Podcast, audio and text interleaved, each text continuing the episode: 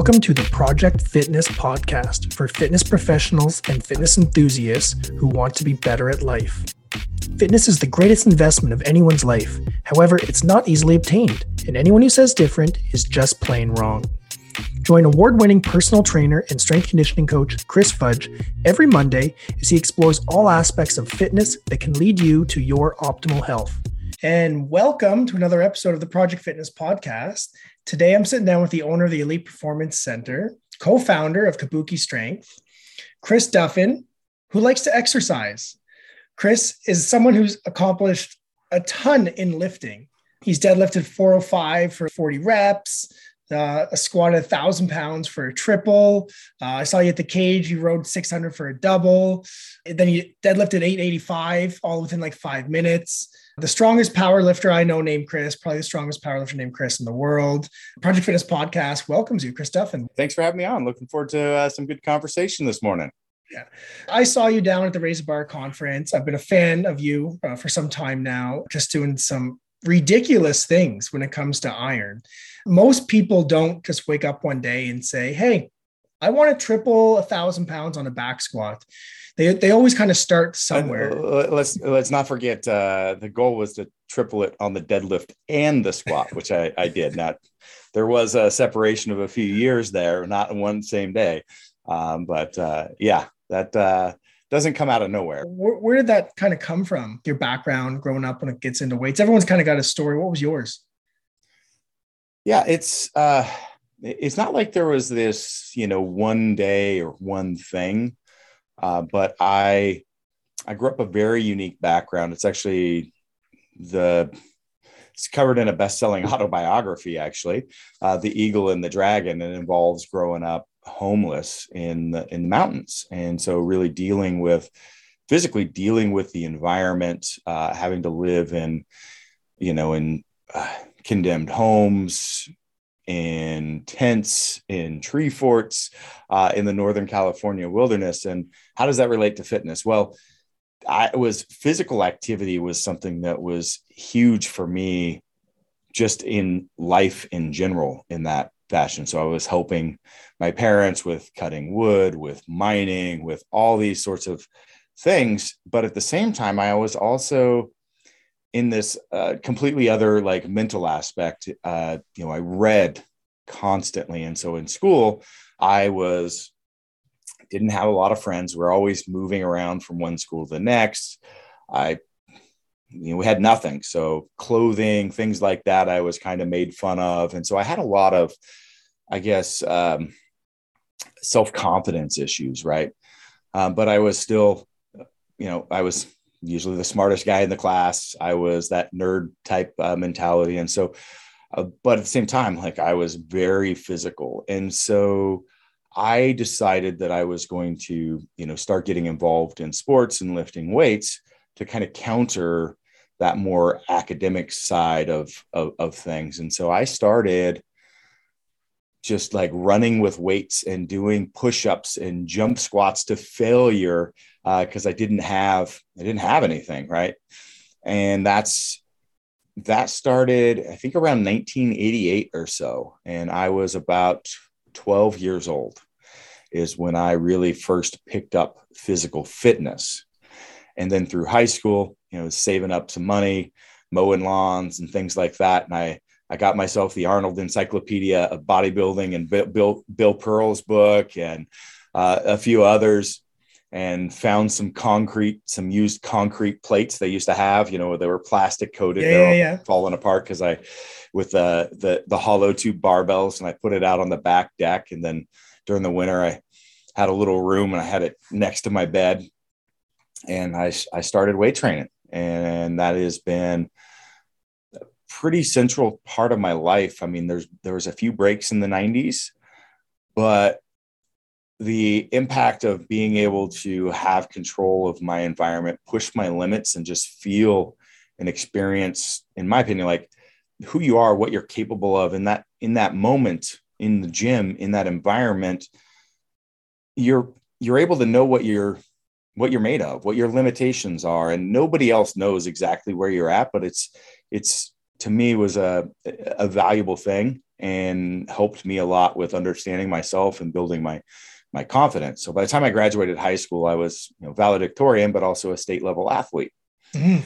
And that What's, was uh, what sports did you play in in high school? I did uh, cross country, which I yep. was absolutely horrible on. So that was not the one I was good at, mm-hmm. but that was prep for for wrestling. Uh, wrestling my senior year, I went all the way through districts and all the way through state without having a single offensive point uh, scored against me until the final match, which I got in my head, and I was uh, just tossing around the three-time state champion, and uh, got uh, a little uh, little cocky, a little in my head because of some comments that were made about like how fast he was going to beat me. Mm. Um, that had gotten back to me before the match, and I just I did some things I don't normally do, and then I end up getting beat out of like out of nowhere, and uh, so uh, that was uh, that was that. And then I did uh, uh, track and field, which I was fairly competent at, but I didn't understand uh, specificity of training. So I ran the 3000, the 1500, the 800, the 400, the 200, the 100, shot put, discus, long jump, uh, you name it. I, I did it. Right. And so I was at a pretty decent level at all those, but I wasn't state level at anything uh, for that reason. So, um, you know, looking back in retrospect, it's pretty easy to understand why. But uh, but it was it was a lot of fun. So that was uh, I guess all that mattered, right? yeah, and I guess if the steeplechase was available, you would have jumped into, eh? That's pretty cool, and I, I think this is a a bit of a common story where you hear of someone who's got some good or great athletic background to then go on to do some pretty cool things in the strength world when it comes to, to barbell training or any variation of it. But you, you're, you know, sometimes we run into people who are quite, quite competent at barbell training and their background from an education standpoint is, you know, they're just blue collar, you know, uh, I work laying pipe every day. Uh, your laying of pipe is a bit different. Your education background is, is quite impressive. Yeah. So I, I went to school for, uh, I had a full academic scholarship, which I needed because, again, you know, we were, you know, a, a large family living on less than $5,000 a year. And that's, it's a very different poor than what you see like sometimes today. Uh, and, and I was able to, to secure that, went to school for um, dual engineering and graduated early because I was working full time and I needed to uh, to be done. Uh, interesting note: I'd started raising my sisters at the same time because to get them out of the toxic environment that they were in, mm. I took custody of my three uh, younger sisters and was raising them while I did that and worked on my MBA uh, after that and was advancing my career. And so uh, that was, I think I finished my MBA around 2003 or so uh, engineering in the late 90s.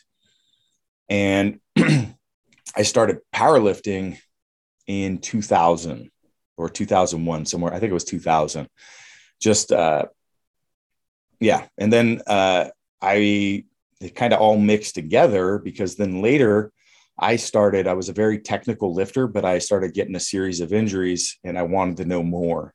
And so I started taking a bunch of different courses, meeting people, and then finally ended up on this path of doing a lot of clinical continuing education uh, on uh, kinesiology, developmental kinesiology, neurology. So I spent years chasing that from an educational aspect as well. So I ended up developing friendships and relationships with some of the best people in those areas, the people that write books uh, on that. So you know, the likes of uh, uh, Dr. Craig Liebenson, Dr. Kelly Starrett, Dr. Stu McGill, um, uh, uh and many others. Like yeah. Uh, I know nearly all the the instructors out of the uh, the Prague School of Medicine on DNS. I've taught alongside nearly every one of these people, as well as mm-hmm. in DNS. I've lectured at physical therapy and chiropractic colleges. So I don't have a degree in any of this stuff, but for me, there was a lot of common themes when we look at this you know things through this neurological lens the biomechanics and so i would say i am a i'm an engineer with a specialist in biomechanics with a high level of understanding of kinesiology and neurology. So, uh, and an athlete. So it's a it's an interesting lens that I have to to view the world with. Well, too many times you always hear of someone, you know, they always reference the research, the research, the research, but they've never touched a barbell. And then sometimes you have someone who always touches the barbell, but they don't know how to how to read an article, right? You're, you're the best of both. Well, to me, it's something that you that that for true mastery, you have to do both. You have to. You can be the research person. You could be doing the studies, but even, but unless you've been in the position and know and feel it at the same time, you still don't truly know it. So it's a matter of being able to walk the walk, but also do the dive to understand the scientific reasoning and the approach and the everything behind that as well. And so that is why I've always been a proponent and pushed both those directions. That's why I chased, you know, doing what I called the grand goals to be the the the first and still only person that both squatted a thousand pounds and deadlifted a thousand pounds and did did both for reps. Why? Because foundation of what I teach, well, it's not the only thing. Um, so we're looking at the global priorities in the body. So I look at priorities based on look at priorities based on the largest global impact. So number one is going to be the ability to control and manage spinal mechanics. I can't look at the shoulder, I can't look at the foot, the ankle. I can't look at those things unless we're able to to manage that. Now, I'm not saying tighten it or just stiffen. I'm saying the ability to control and manage it. The second in priorities would be the foot and ankle complex, right? And so if I'm thinking through that and I'm teaching the content on how to do that and how to assess it and how to see those things, what should what are the two most basic foundational movements that can demonstrate competency in that? Right? One is the squat, which is essentially getting to the final phases of the first nine months of development as a child, where you're moving in from to a standing position through multiple patterns, but through the final is the squatting to standing. And this, so it's an innate thing that's built into all of our all of our neurology and base patterns. Second being just being able to pick something up off the ground, right? And so we see people anybody that's ever done that for a thousand pounds is an incredibly gifted person, has worked their ass off. But there's only five or six people that have done it for the squat and same for the deadlift. Nobody's ever done both because there's a little bit of leverages that play a role in here. So mm-hmm. if you're good at one, if that far of an extreme, it might not be biased for you to be able to do the other. And that was what I wanted to prove that I can do this through pushing the ability that I have around being able to control and manage it. And, and that covers how my recovery and all these other things play a role into, into that. And that, uh, so it's a matter of taking and compiling all this research and education and then walking the walk, demonstrating mm-hmm. it. And man, you learn so much. It's like the ultimate science experiment when you put yourself on the edge of what is capable, you can learn things in a matter of days that might take you years or decades when you don't. So, like in the course of developing to that, you know, I squatted 800 pounds for every single day for 30 days at one point in time. Jeez. I deadlifted 881 pounds. That's 400 kilos every single day for 17 days. Had an injury on the uh, the 17th day, so I derailed and didn't make uh, uh, but you can't, know those can't understand that, why. and uh, but you learn so much. You can just you're on that that ragged edge of finding, you know, what works, what tweaks, what variations. And so for me, it's it's a it's an incredible self discovery process mm-hmm. in that. that makes sense. Yep and yeah. not just for myself but you know the, the human body the physiology uh, everything around recovery movement position and you you mentioned uh, before some of the people that influenced you and they've worked with uh, uh, our Canadian friend Dr. Stu McGill. So did you did you have a, a concept of spine biomechanics prior to meeting McGill? Because I know that you're you know you're big on some similarities between the two. Um, was he a big influence on you? Did you have a bunch of back injuries in the early days of lifting that led you you know into into spine stuff? Um, yeah, I mean, I've, I've, I've herniated L4, L5. I've had to learn to walk again.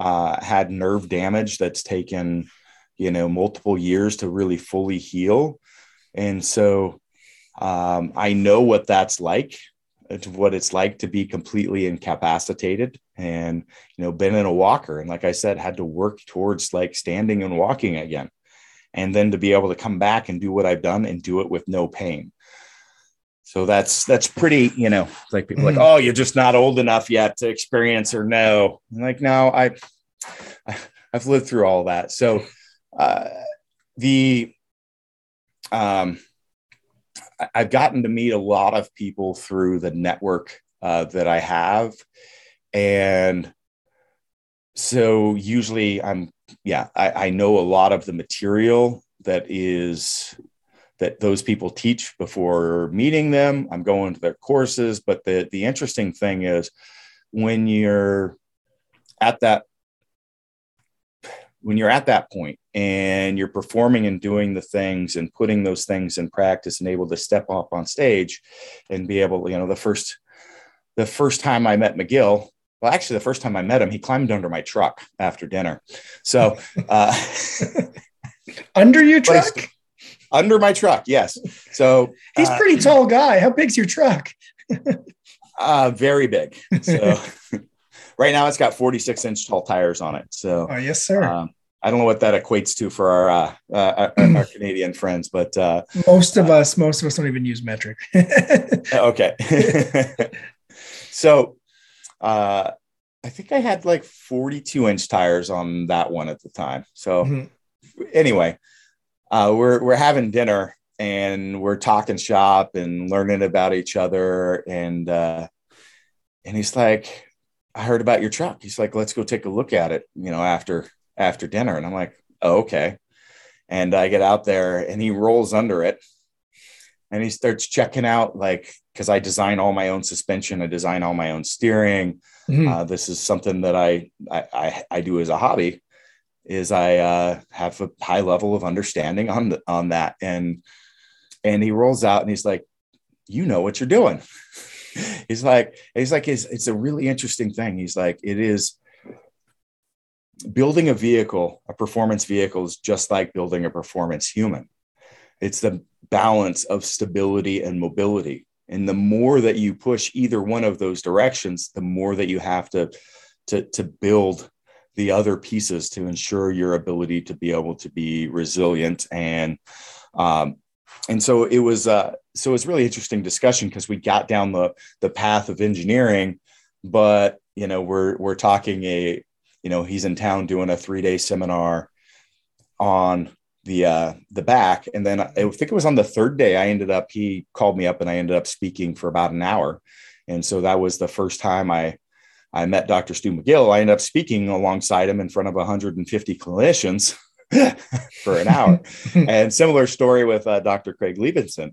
Uh, the first time that uh, we met, I think on day three, I ended up speaking for an hour at um, uh, one of his, I'm trying to remember which course that was. Um, anyway, it was a, uh, uh, it was something based off of DNS at the time. Mm-hmm. Um, mm-hmm. It was I think it was a series three series. It's like a nine day course. Mm-hmm. And, but that first time that we met, I ended up speaking, you know, with him uh, at the, at the course, which again, it was, you know, class full of clinicians. And then it's just like strength trainer guy over here. And, uh, you know, we start getting to know each other and it's because of the side conversations. Mm-hmm. It's the ability to sit there and actually not repeat and talk about what the research says or, um, you know what we're specifically teaching right there but what is the nuance and how does that apply in other positions and and getting down the depths of like oh i don't know this. I don't have the answer for this. What's your thoughts? And it's really that's where that's what i meant by once you're at that level those discussions and what you can learn is far beyond what's in the lecture what's in the textbook. And so that has helped me a lot because uh, you know the areas that i play in are unexplored really by what they what they teach right so yeah. um so that's uh a unique position to be in and i'm really thankful for the the ability to have those relationships and be able to uh, have those conversations and provide and be p- both providing and learning uh, at the same time. Mm-hmm. Engineering a truck, like engineering a human body, you know, how would you differ between engineering someone who wants to squat 300 pounds and deadlift 300 pounds to you? Like, what do you have to engineer to squat and deadlift uh, a, a grand for a triple each? What's the difference in the human suspension? um, so I, I don't think that I need to go into the depths of what's involved to do it for a thousand pounds because there we're talking about managing things to such an ultra fine level that there is no capability for anyone that isn't solely dedicated to that with that level of knowledge to be able to pull it off because i did i did the deadlift when i was 260 pounds anybody else that has done it it was 380 to 440 pounds yeah. and they'd only done it for a single. When I did the squat, I was 280 pounds. Anybody doing that was 360 to 440 pounds.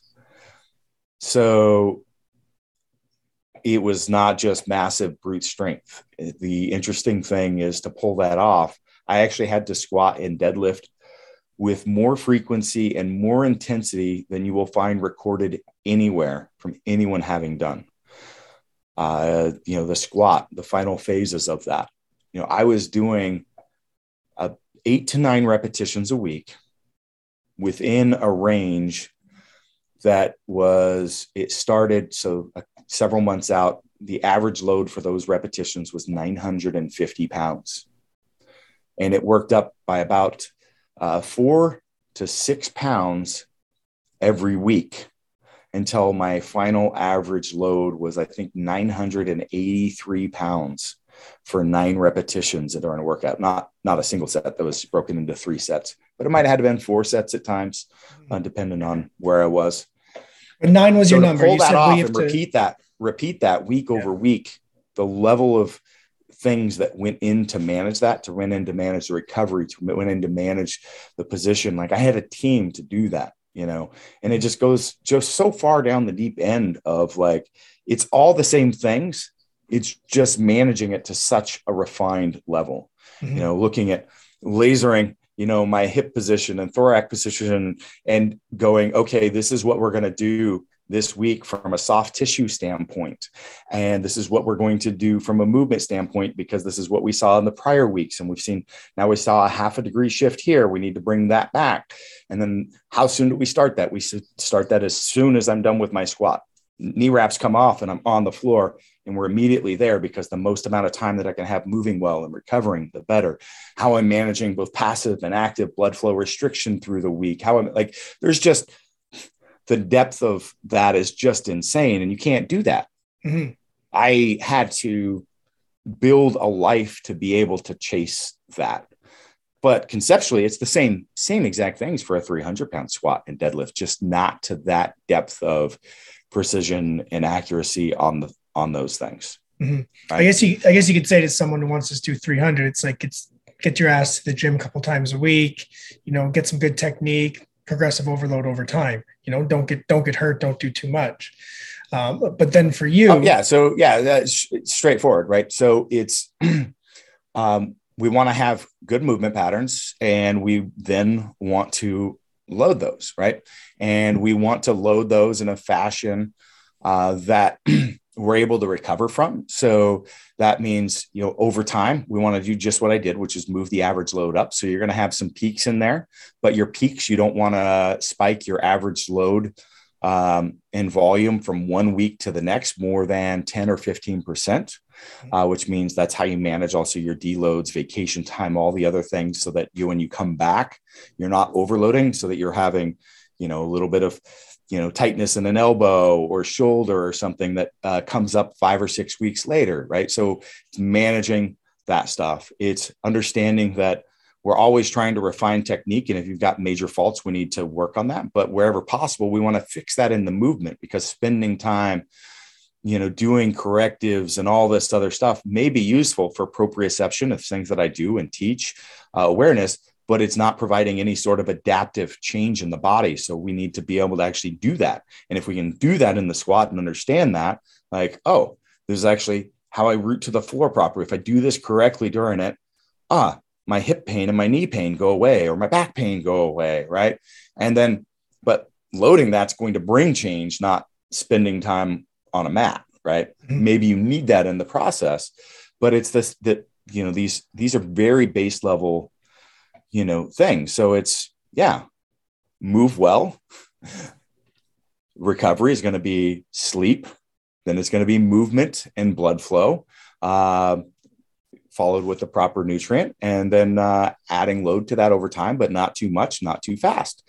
Uh, and then understanding why some of the things that I'm, I'm talking about make sense. So if we start getting pains, if we start losing mobility, it's not that, oh, it's because I'm not doing enough stretching or the other stuff. It's driving back to understanding what is causing that. Well, we'll go back to automotive analogies. All right. So you're in your car and you're driving around this corner. You got a little bit of snow on there because you're in Canada, mm-hmm. and uh, you're, you're sliding a little bit, and the traction control kicks on. So what do we have there? We have a brain. We have we have wiring that's running out. It's it's responding to what the information is coming from the sensors, uh, which are the nerves, and then it's sending that to the brain, and then it's coming back and it's going, "Hey, you're unstable you're unsafe, detunes the engine and reduces the shift patterns the transmission, which then allows that routing to connect a little better by reducing the power output, which then makes you less likely to slide off the road and burn a fiery death protecting you. So, what does that mean for you? Well, that means that if you're starting to lose a little bit of mobility, it means you're not moving well. Squats aren't the problem your shitty squat is the problem mm-hmm. because it's saying traction control turn on let's start inhibiting the movement around that joint right and that's where this stuff comes from so it's like yeah me freaking thousand pound squatter i can drop down and damn near do the splits and i don't stretch mm-hmm. right that good quality movement delivers that so uh, we get too caught up in like, oh, now I got to chase 45 minutes worth of preparatory stuff to be able to do this. You, it's a must, must thing, right? And but you're losing time from training. And so if we move well, but then you know, hey, things aren't always perfect, so we may need to manage some triage. Now, mm-hmm. about 80% of injuries and accidents come from the loading side.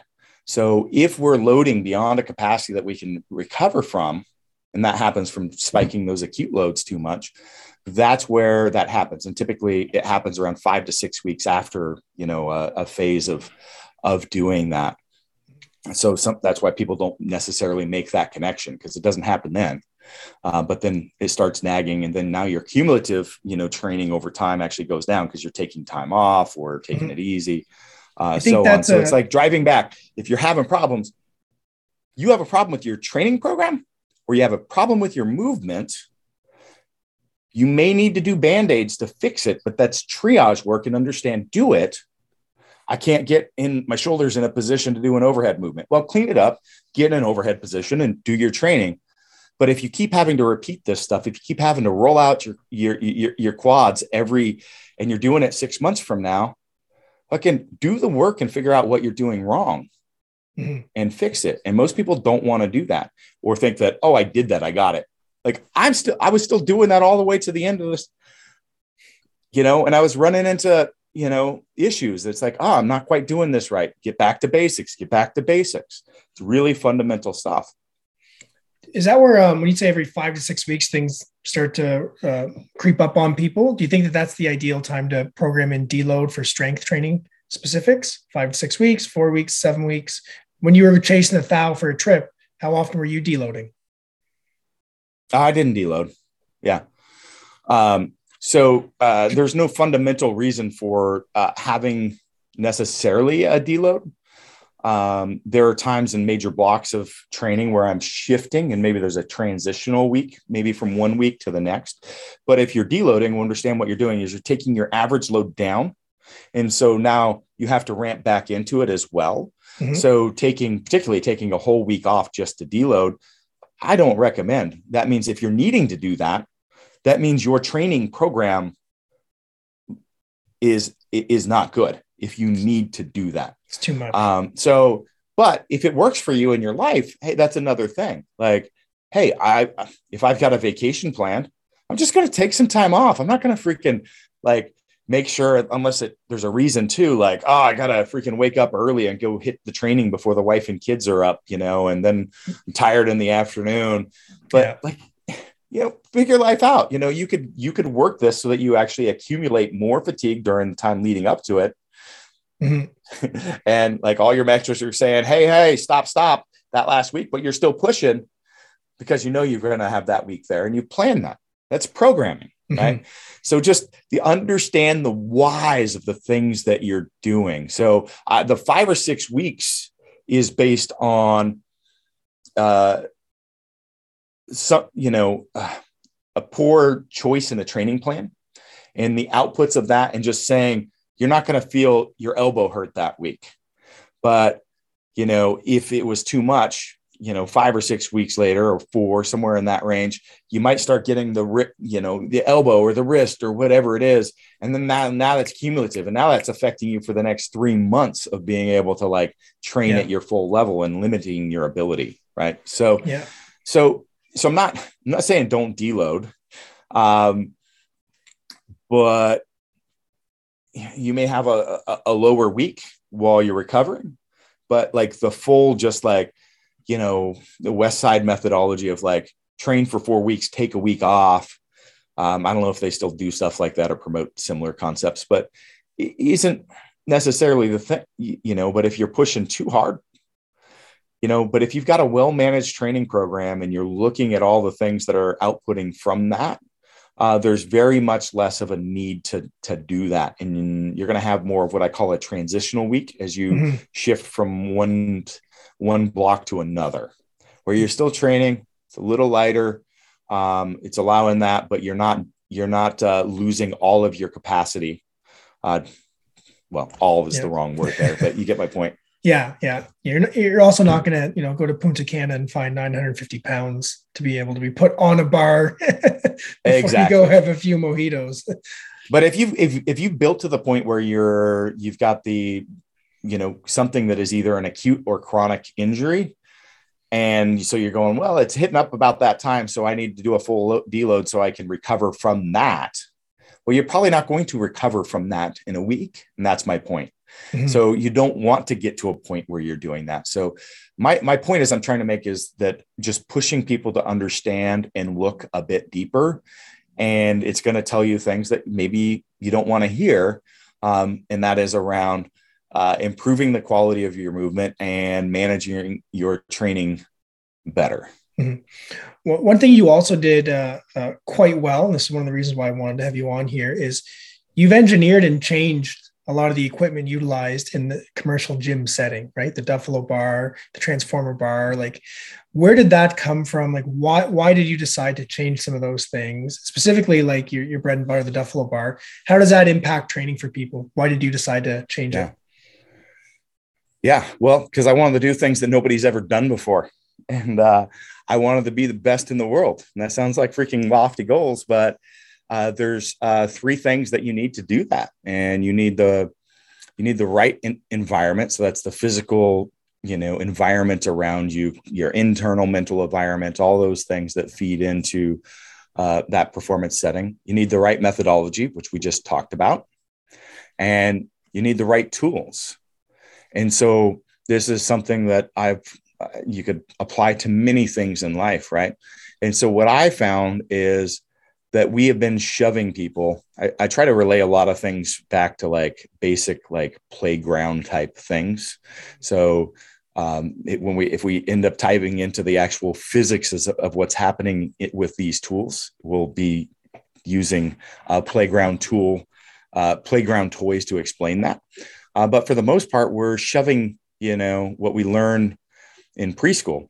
We're shoving a round hole, a round peg through a square hole, and expecting that everybody pushes, you know, is able to do this same thing. Everybody should be able to back squat to mm-hmm. this depth with a bar on their back.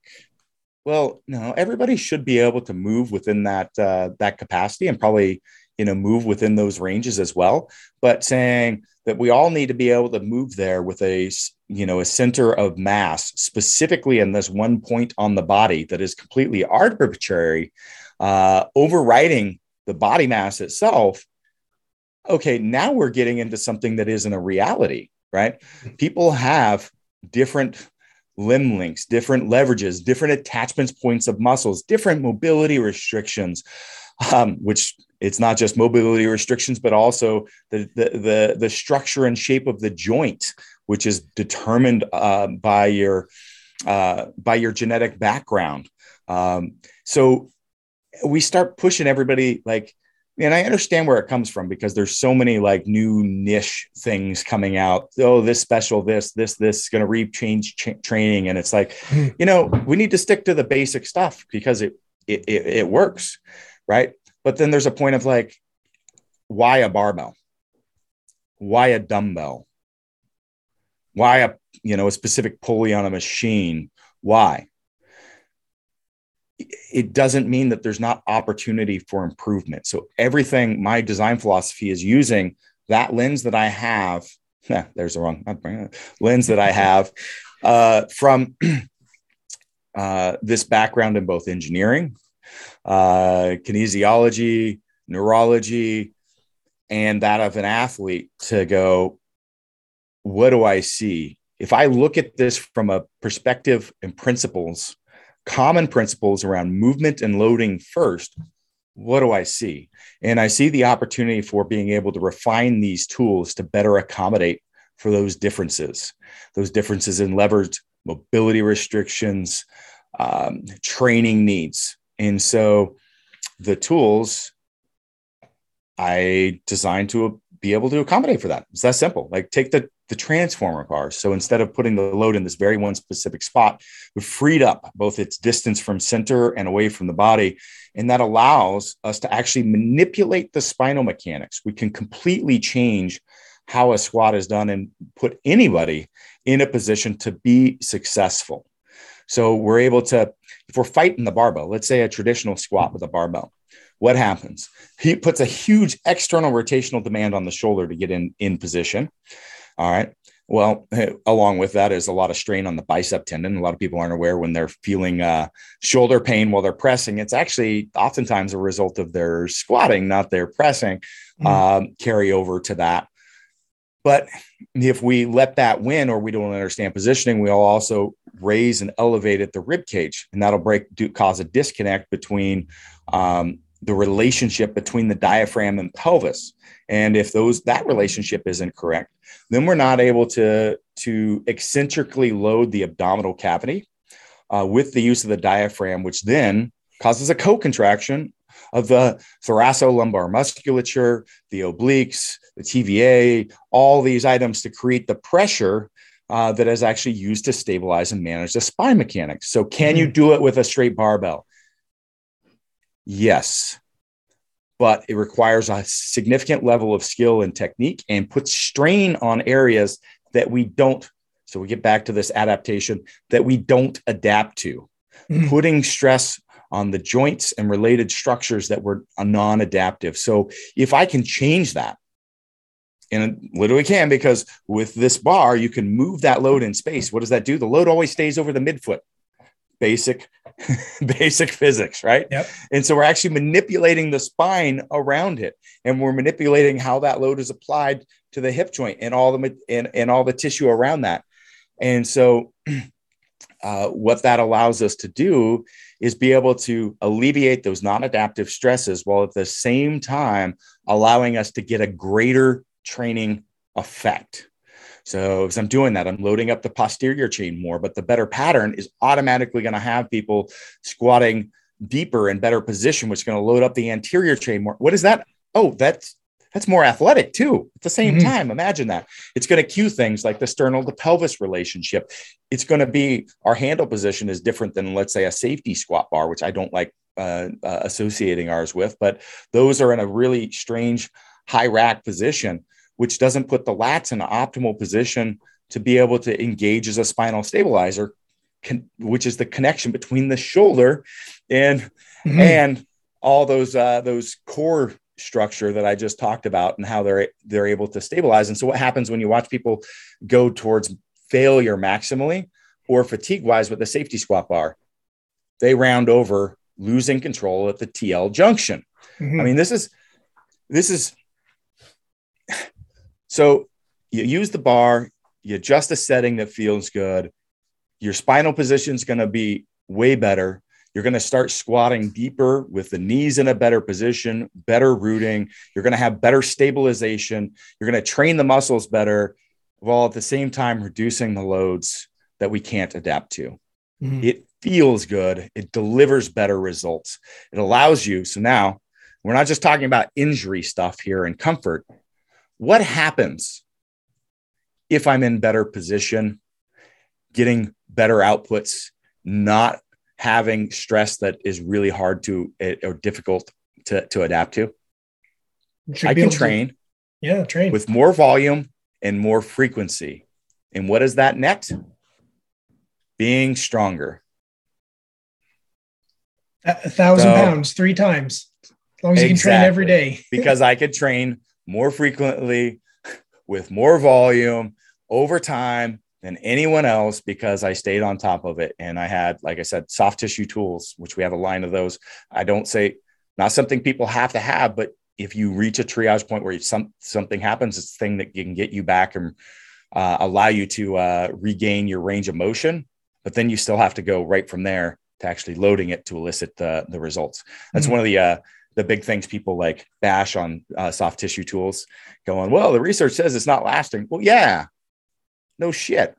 Were you expecting that to be the fix? No. Now it allows you to get into a range, but now you fix it by going and training in that range that you couldn't do before. Mm-hmm. That's one piece of the puzzle. Why fucking noise the shit out of me when it's mm-hmm. it's always somebody that's first or second year uh, you know exercise science uh, school student that's like here's all the research i'm like no shit that's research for like one piece of the puzzle over here now let's think about how we apply that as a process as a whole right uh, mm-hmm.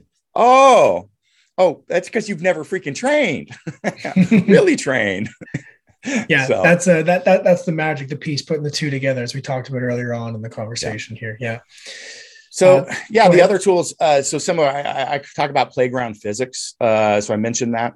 So like uh, the the trap bar, the Cadillac bar, some of the other products are all built around these uh, leverage concepts. So it's about um, improving uh, the distal stability. So let's just take for example a football bar or a mm-hmm. Swiss bar, as they're called, multi-grip bench bar. People like to use them because it provides a neutral grip, which then gets the the internal and external rotational bias of the shoulder in a better position while benching. But in fact, as soon as you're any level of strength, they suck uh, because um, you take them out and they want to crush your face, and you're trying to control it. You come down and touch your your, your chest, and it moves position. And um, the concept is kind of there but there's some some big misses. So it is it's a teeter totter. So if you walk into a playground, a teeter totter will always be sitting on one side or the other. Mm-hmm. And the reason is is well, there's there is a balance point, but it's infinitely perfect, which means can never actually be achieved. All right, and that's what we're doing. So it's inducing this instability. Uh, so that's because center of mass and center of rotation are on the same plane. Once it's offset off of 90 degrees, um, that comes into effect. It becomes a teeter totter. And so, what we want is to move the center of mass below center of rotation. If we do that, that's going to be like a swing. You go into a playground, where does it sit? Mm-hmm. It sits, it always stabilizes. So, like the Cadillac bar has a beautiful arch going through it so that the center of mass is below the hand positions and allows you people get off the first time because they're so used to choking up on one side and that you know it's like oh i have to work around this equipment it's like no no no just grab it in the middle of the handle that's like it's going to do it right and then you come out and then every handle width is a little bit different there's a little bit uh, a little bit uh, less angle as you go wider because there's a difference for, to internal to external rotational bias as you go further but still leaving just a little bit uh, left for for cueing of the external rotation for the lat as a stabilizer again, right? Mm-hmm. So really fine things, but all of a sudden you can take a bar and take it to people. that cannot bench a straight bar to their chest empty without pain. And I did this with uh, Major League Baseball was when I prototyped this bar because every I knew I, I, know we work with all the teams, well, 29 of the 30 teams, and and uh, most of the strength coaches have bad shoulders, can't bench. You know, either pain standard, or post surgery, whatever. Yep. Standard, you know. Mm-hmm. And so I take, I, I'm like, oh, I'm going to take this bar in. And over three days, I showed the bar during spring training to, you know, three coaches a day, basically. And every time, same, same story. Well, just about like 70, 80% of them are, mm-hmm. are this way. And it's like at the end of it, every single one of them had two plates on there and was doing it for reps and their staffs standing around with their jaws hanging, going, How bad's it hurt? And understand it's also a three inch greater range of motion. Mm. And they get up and they go, No pain. Why? The traction control was turned off. We turned off the inhibition by we're putting different inputs into the brain, which is now turning off those protective mechanisms mm-hmm. that are causing the pain when they're trying to press, as well as physically getting the joint in a better position. But this stack, getting everything stacked, providing some balance, doing all this completely changed. So now they went from no bar, like an empty bar, can't take to the chest without pain, to benching 225 pounds for reps to a three inch greater range of motion with no pain over and over and over again. Now, I caveat that if you've got an internal uh, rotational deficit, uh, the extra range of motion, you would want to limit that because that's going to pull the shoulder forward and mm-hmm. cause some of the tra- mm-hmm. traction control to turn back on. Uh, but then you would use a soft tissue device, clean that up. Now go train. Oh, now everything uh, is cleaned up. So uh, if that's the case, usually internal rotational bias, I would go into um, uh, uh, pec, pec minor. Uh, sometimes it'll be into uh, now traps, uh, always an easy payoff, but uh, subscap, uh, trying to and lat, trying to pull those off of the rib cage as well is always a good idea. But usually I can get that cleaned up in about five minutes. Um, I didn't have to do that on any of these. I'm just like giving a disclaimer if somebody like buys the bar and goes, oh, I still can't like there are some occasions, and that's a yes, for sure. bias. Mm-hmm. Um, and yeah, so that same de- design philosophy is built into all of our our tools. Like, and what does that mean? What does that mean for you? What does that mean? Well, one, like if you've got a client, they're going to feel way better. They're going to get greater results. The tools are going to feel way better. And so, like what we find in like uh, training popular or uh, people uh, trainers or gyms or commercial gyms is that your retention rates are way higher. So, like in those settings, I recommend buying those bars for the trainer group. And then uh, that allows your trainers to use them. And then people want to stay within that environment, right? Mm. Um, and your retention rates go way up because one, they're getting way better results. Everything feels better. They don't even necessarily have to know this stuff, but they'll intrinsically know, like, I don't want to go back to that. Now, if you're just a gym owner as a whole, maybe you just want to, and your, you know, your base of what you're trying to do is retain gym members, you'd have that open to the open population. But I'm just, you know, just discussing two different strategies based on the the approach, right?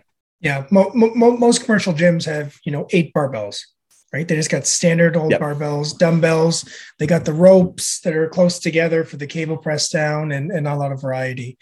Um, but I, I definitely can see what you're talking about there, how you can use the variety of these things because there's so many different people in the gym. I mean, there's a lot of machines that not everyone even fits into right off the bat. Yep. yep. It was just like uh, our Qbells. It's a the very first like new advancement in a handheld weight since a dumbbell and a kettlebell. I can do everything that I can do with a dumbbell, a kettlebell, a center mass bell, but I can completely reframe my training. I can take away pain and movements that people would normally have with those with the same the same leverage concept, but I can mm. also play around with the leverage to actually change the force curve of a movement. I can have variable loading as a result of it. So I only need a few of them, and I can do uh, drop sets or giant sets or supersets with never having to set a weight down because the same weight just depending on how I help hold it in my hand and position it, mm-hmm. can equal a lot of a, a, lot of different. Well, it's not a lot of different weights. The weight is what it is, but the output is what's is created. It's a it's a it's a moment arm that creates a torque load on the joint, and that's what's that's a, what's eliciting the force to the muscle that's getting the um, you know that you're getting the training response to. Mm-hmm. And so when we understand that, we can understand like, oh, the same weight can apply a different uh, different level of torque to the joint, and so. Mm-hmm.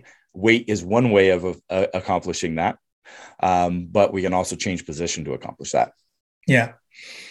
What what's what's next for you? You hit a thousand pounds on squat and dead. You know, are you still uh, big into training now, or you just focused so much more on the business side of Kabuki Strength? Uh, so I did kind of allude to how much is involved with doing that, right? So, yeah. so that is not something that is um, sustainable to push at that levels for long periods of time. I'm mm-hmm. turning 45 in a month. And that is what I wanted to end my strength training career on was the completion of that. It took me five years and I'm very proud of it. There's a movie coming out, oh, no documentary. You can watch the trailer on my website, chrisduffin.com. Cool. You can also get a, a free part of the first part of my book, absolutely free. Just sign up for the newsletter, uh, chrisduffin.com, like muffin, but with a D. Uh, and uh, how many times have you said that in your life? I used to hate autocorrect on stuff, always changing uh, Duffin to Muffin. But then when I started doing this stuff, I'm like, man, this is so easy to like, because people are like, is that a D? Is it an S? Like, like you know, and I'm like, there it is. Yeah. um, so my my training today is built around leaving me feeling uh, refreshed and ready mm-hmm. and limiting the amount of time so that I can pour more of those efforts into the business. I don't need to get any stronger at this point in time. So I'm actually paring off muscle. Mm-hmm. So I'm down to 225 right now, which is the lightest I've been in close to two decades. uh, and um, so my my sessions are typically about 40 maybe 50 minutes long high intensity so i use a lot of uh, well, all the tools. Uh, Kratos, Qbells, um, probably compromise uh, about 70% of that because of the variable loading and the mm-hmm. metabolic effect. So with those, uh, it's nonstop. Like I just posted a video of like doing a Qbell giant set and it was a fairly simple one. And you can see that I'm, you know, I'll, I'll go for four or five minutes just with those nonstop nonstop, constant time under tension. A lot of times I'll mix that with BFR. The Kratos is even more variable. It's a it's a flywheel. Uh, mm-hmm. It's patented. We have the best value for your price out there because the patent we have on um, multiple locations off of one flywheel. So you can it's one machine. It does everything. You mm-hmm. can squat. You can deadlift. You can do any uh, vertical pulley movement, any ground movement. It's pretty damn cool. And uh, but it's variable tension. So whatever you put into it, you get back. So as you're fatiguing out, you're not changing weights. Same thing with the with the Qbells, right? So that works really great for me, and I can ramp up the intensity if I want, uh, adding some uh, blood flow restriction, and so I can get a ton of training. I can walk away feeling great, and then I'll mix in, uh, you know, doing some good mornings with the uh, with, with, with the transformer bar, uh, doing some shrugs and deadlifts with the with the trap bar. Um, I still love pressing. Um, to me these days, since I don't do a lot of flat bench, I do mostly incline bench with the with the Cadillac bar. Yeah, oh, it's it's crazy. So that's that's the majority of my training. That makes up the other thirty percent. But that's because I'm. Do I need to get stronger? No, my bone density is you know five standard deviations above the norm.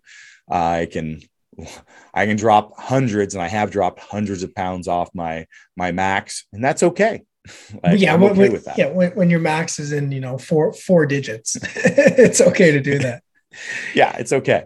Yeah, Chris, you're the real you're the real life juggernaut. I always thought of you as you know the Marvel character Juggernaut. Um, just when it comes to like what your presence is with the barbell, and it's really nice to hear you talk about you know your scientific background, your engineering background, how it impacted your training as well as all the stuff you're doing now to move the fitness industry forward. So anyone who's listening right now, we're going to put all the links in the show notes here of your website. Go get on that on that email list, get the copy of the first book. I'd love to see some of your products into the commercial gym settings. So we're going to make sure that this uh, this episode goes to the right people before we do that. So, Chris, I just want to formally thank you so much for coming on the show today. Thank you. Um, I, I really appreciate. I mean, this was. I really loved this interview. Uh, there was a lot of stuff that we we got in really deep on some stuff, but covered a really nice breadth of stuff. I'm I'm fantastic. Love it. I'd love to get the video recording if I can yeah. uh, from you. And uh, just uh, one last thing for the audience. So if you sign up for the newsletter on my main site, you will get exclusive discounts to Kabuki Strength, which is all the equipment as well as education and coaching. Uh, we've got uh, we've got seminars, all sorts of cool stuff, and there's also barefoot athletics. So the foot and ankle complex, the being able to strengthen manage it.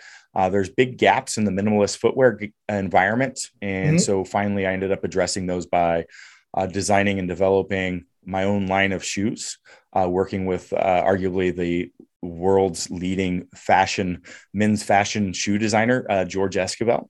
Is that and what you so were wearing the at the ultimate, conference? Is that what you were wearing yeah. at the conference? Yeah, those are pretty yep. sharp. I like so those. it's it's the ultimate in in basically function 1st mm-hmm. with a touch of fashion. Yeah. And which is actually okay. Side funny side story since we're on a fitness podcast. um, so like if you if you ever look at like LeBron or The Rock, and you see like you know these you know cool boots they're boots they're wearing you can't see them anywhere else they're one offs they cost about 10 or 15 thousand dollars those are his and basically like many other movie stars and mm-hmm. You know uh, uh, rock stars and all this stuff like that that's you know he's an la designer and that's what he does and but what's funny about that is LeBron and The Rock are also Kabuki customers. like, like, it's like I, I want to make the best, and it's like you know we're hitting right there. So they're not wearing the barefoot brand, but yeah. maybe I can get them to start doing it when they're well. The Rock's got his association with. uh I can't compete with those. No, and no, then no. Uh, build build fast, which you'll get on there is uh my line of supplementation. I talked a lot about blood flow. So my staple product is this uh, Vaso Blitz here. Oh, nice. Um, but it's uh, it's uh, a mixture of two different pathway nitric os- nitric oxide pathways as well as um, uh, lactate, and that combo um, used in a um, a chronic setting, so building up like creatine, mm-hmm. will enhance your recovery even on your off days and so it's uh, it, it fits exactly all the stuff that i do. Everything that i do all works together. And mm-hmm. so i've really had to work very hard at trying to make everything that i do open book nothing hidden and it's available uh, out there. Phenomenal stuff. I appreciate that. And again everyone listening all the links and stuff are going to be in the show notes. Chris we got to get you to canada. You got to come up here maybe teach a course or something. Come to one of our one of our fitness seminars we have. What do you think? I think that's a good plan Okay. Okay. I'll talk. Let's see if we can make that happen. Let's follow yep. up an email. 100%. Thank you again, Chris. Never stop learning because life never stops teaching. If you've learned at least one thing from this podcast and your mission is to help other people, please share this podcast with them. And a reminder, we will be releasing one episode every Monday for the entire year. So make sure to hit subscribe so you get the updated information as soon as possible. Today is the first day of the rest of your life, and thank you so much for allowing me to be part of it.